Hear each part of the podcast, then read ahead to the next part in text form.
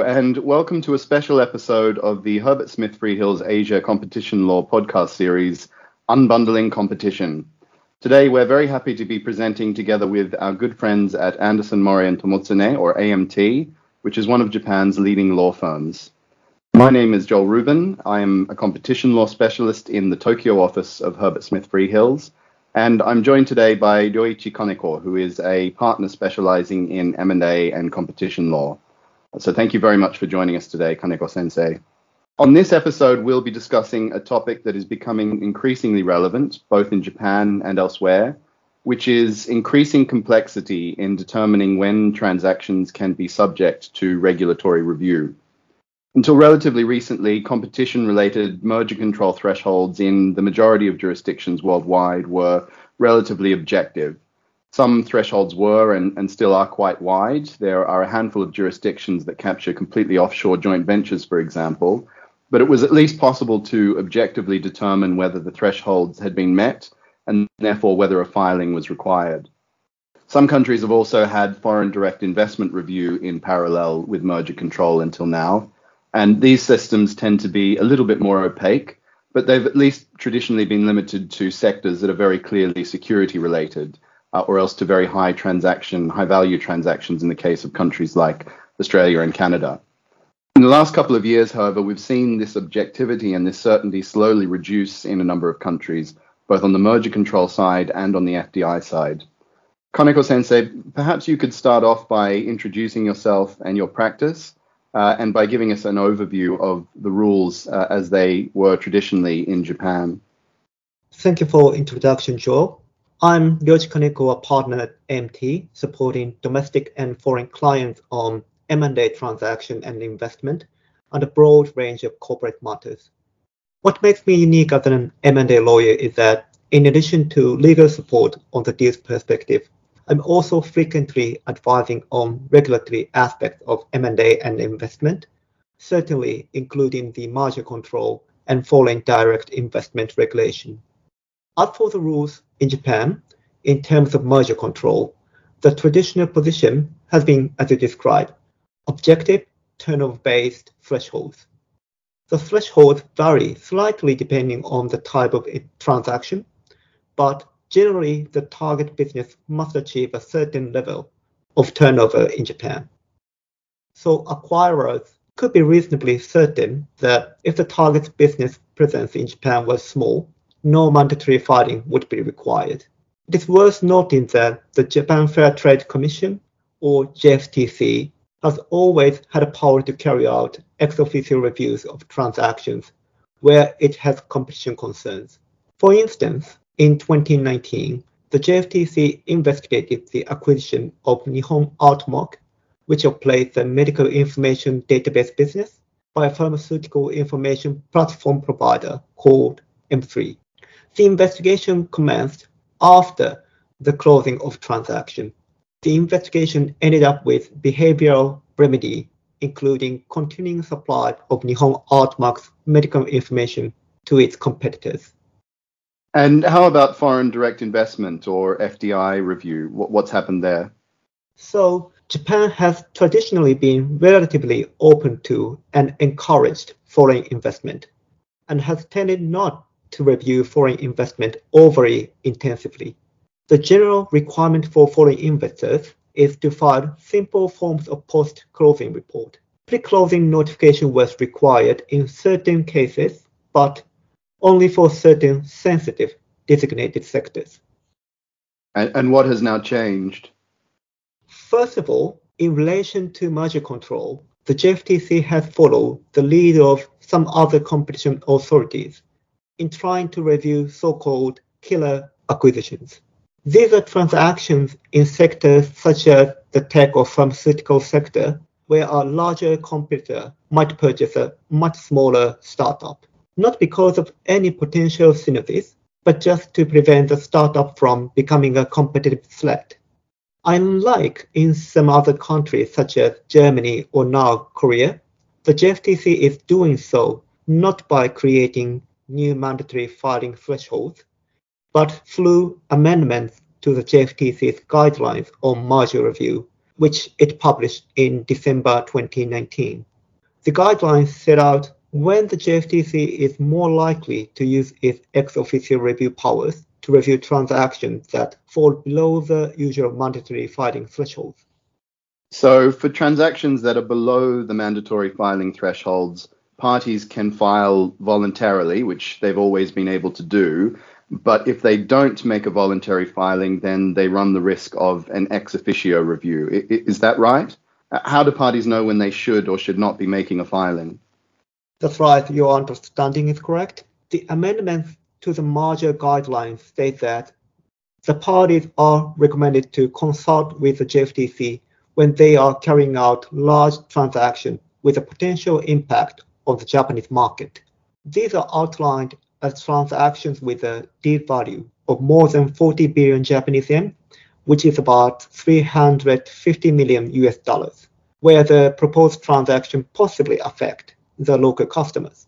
More concretely, the voluntary consultation is recommended when the target either has business or R&D operations in Japan, markets products or services to Japanese customers, or else has turnover in Japan about 100 million Japanese yen, which is just under 1 million US dollars.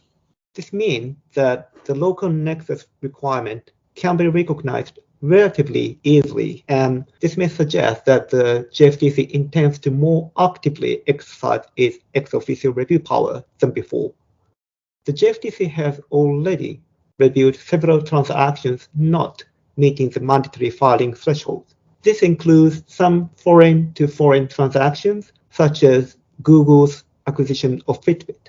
Indeed, in the Google Fitbit case, the JFTC carried out a detailed review of the transaction and imposed various conditions or behavioral remedies, even though Fitbit's turnover in Japan was relatively modest.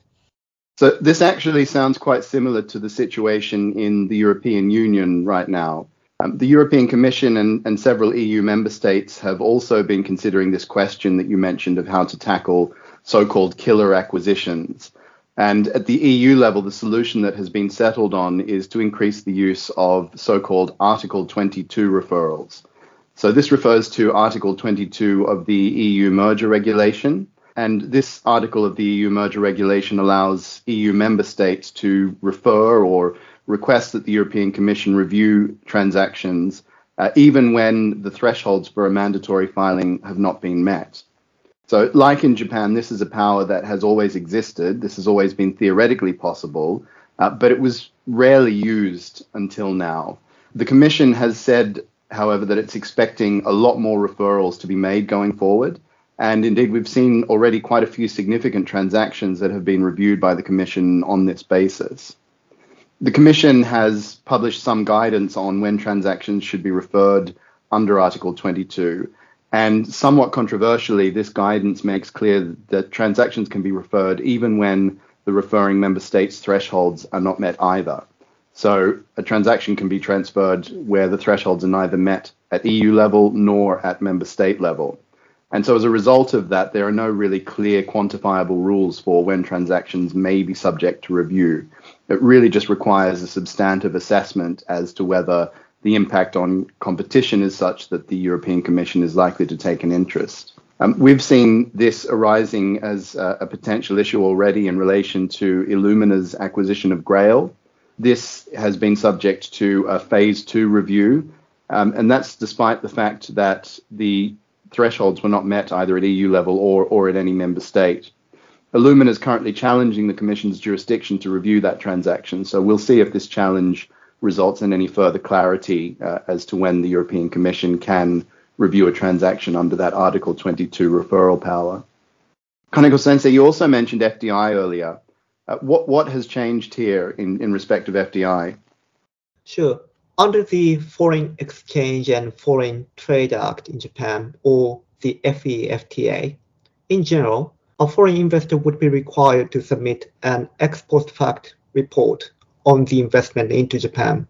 The recent amendment of the FEFTA, however, provided longer list of the designated business sectors requiring prior notification. The list now covers not only traditional national security business sectors, like energy sectors or broadcasting and telecommunications, but also includes a broader range of tech or IT businesses. For instance, the software manufacturing, information processing, and services ancillary to internet services. Even certain types of activities, such as exercising voting rights in relation to important business matters of the target, can trigger prior notification requirements, even when there is no change in shareholding. At the same time, in order to retain the balance between the screening and encouraging the investment, the amendments to the FEFTA introduced a new exemption regime to the prior notification requirement. The application of such exemption varies among public company and privately held company, the type of designated business sectors engaged by the target, and so on. So the, it requires very complex and technical analysis when considering the application of exemption. So, uh, Joe, what about the situation in Europe? Uh, yes, uh, I mean the the number of FDI regimes around the world uh, has obviously been growing over the last couple of years, but that's particularly the case uh, in the EU. Uh, and that's partly as a result of the, the new EU regulation on the screening of foreign direct investments, which uh, we at Herbert Smith Freehills discussed on a podcast last year. Several EU member states are looking at introducing FDI screening regimes for the first time, and those member states with existing regimes, such as Germany and France, have been progressively strengthening them and, and widening the scope of their application. So I think it's fair to say that parties need to consider the possibility of FDI filings in many more transactions than ever before. They may also find themselves in a situation where they have uh, a competition related filing at EU level or no filings at all, but they still need to consider the need for FDI filings at a country by country level within Europe. So, as you say, it's, it's increasingly complex. Outside of the EU, but still in Europe, it's worth noting that the new UK National Security and Investment, or NSI Act uh, very recently came into force. And unlike the competition filing rules in, in the UK, the NSI Act requires mandatory and suspensory filings for certain types of transactions in sensitive sectors. Uh, however, the relevant Secretary of State also has very wide discretion to carry out ex officio reviews or to so called call in uh, a range of transactions that fall outside of that mandatory notification scope and the Secretary of State will be able to do so in some cases up to five years after a transaction has completed. The UK government has provided guidance on when it is more or less likely to call in transactions. However, we're nevertheless expecting a very large number of voluntary filings by parties that want to avoid the risk of a later call in. Uh, and I should note that very similar developments have also occurred outside of Europe in Australia, uh, with recent amendments to the Foreign Acquisitions and, and Takeover Act in, in Australia. So, just to summarize, both in Japan and elsewhere, we have a position now where more filings are required than ever before, whether that's competition or FDI related filings. And authorities have increasingly wide powers to review transactions, even where no mandatory filings are triggered. And while in some cases there is guidance on when authorities will use these powers, it's not always clear, and a lot is obviously going to need to be worked out as these new rules develop over time. So, Kaneko in, in light of this, what should companies be thinking about when carrying out transactions?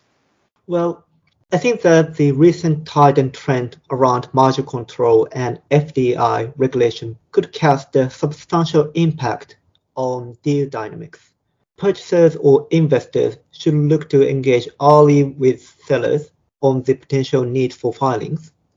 Purchasers may need to carry out more thorough due diligence into the target to understand its business activities in every country. For larger deals, the purchaser should also look carefully at the target's business activities in Japan, given that the JFTC's guidelines indicate that it may review deals even where the target's turnover in Japan is less than 1 million US dollars. Also, in relation to FDI filings, purchasers need to rely on the disclosure from the seller and target as to whether the target is engaged in a designated business sector. Sellers may be reluctant to provide conditions precedent for voluntary filings unless there is a clear risk that transaction could be subject to ex officio review of the JFTC. So this may be discussed throughout the negotiation. Of course, all of this throws up additional challenges in the case of competitive bids, where timing may be tight, opportunities for due diligence limited, and where bidders may be reluctant to request too many conditions precedent. This may be mean that the parties should involve regulatory law specialists at an earlier stage of the transaction than before. It is possible to consult with uh, regulators to confirm whether they are likely to take interest in a transaction, and this may help assess the risks of not making voluntary filings.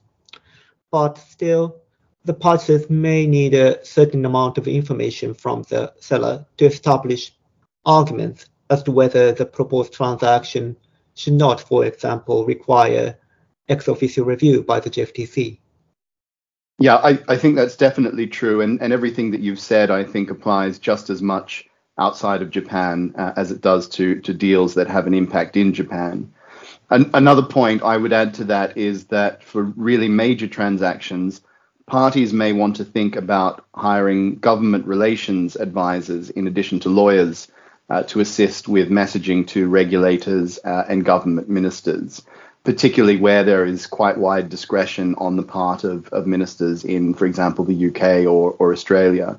Uh, I know that hiring government relations advisors is still relatively rare in Japan for uh, transactions, but it is becoming much more common elsewhere in the world.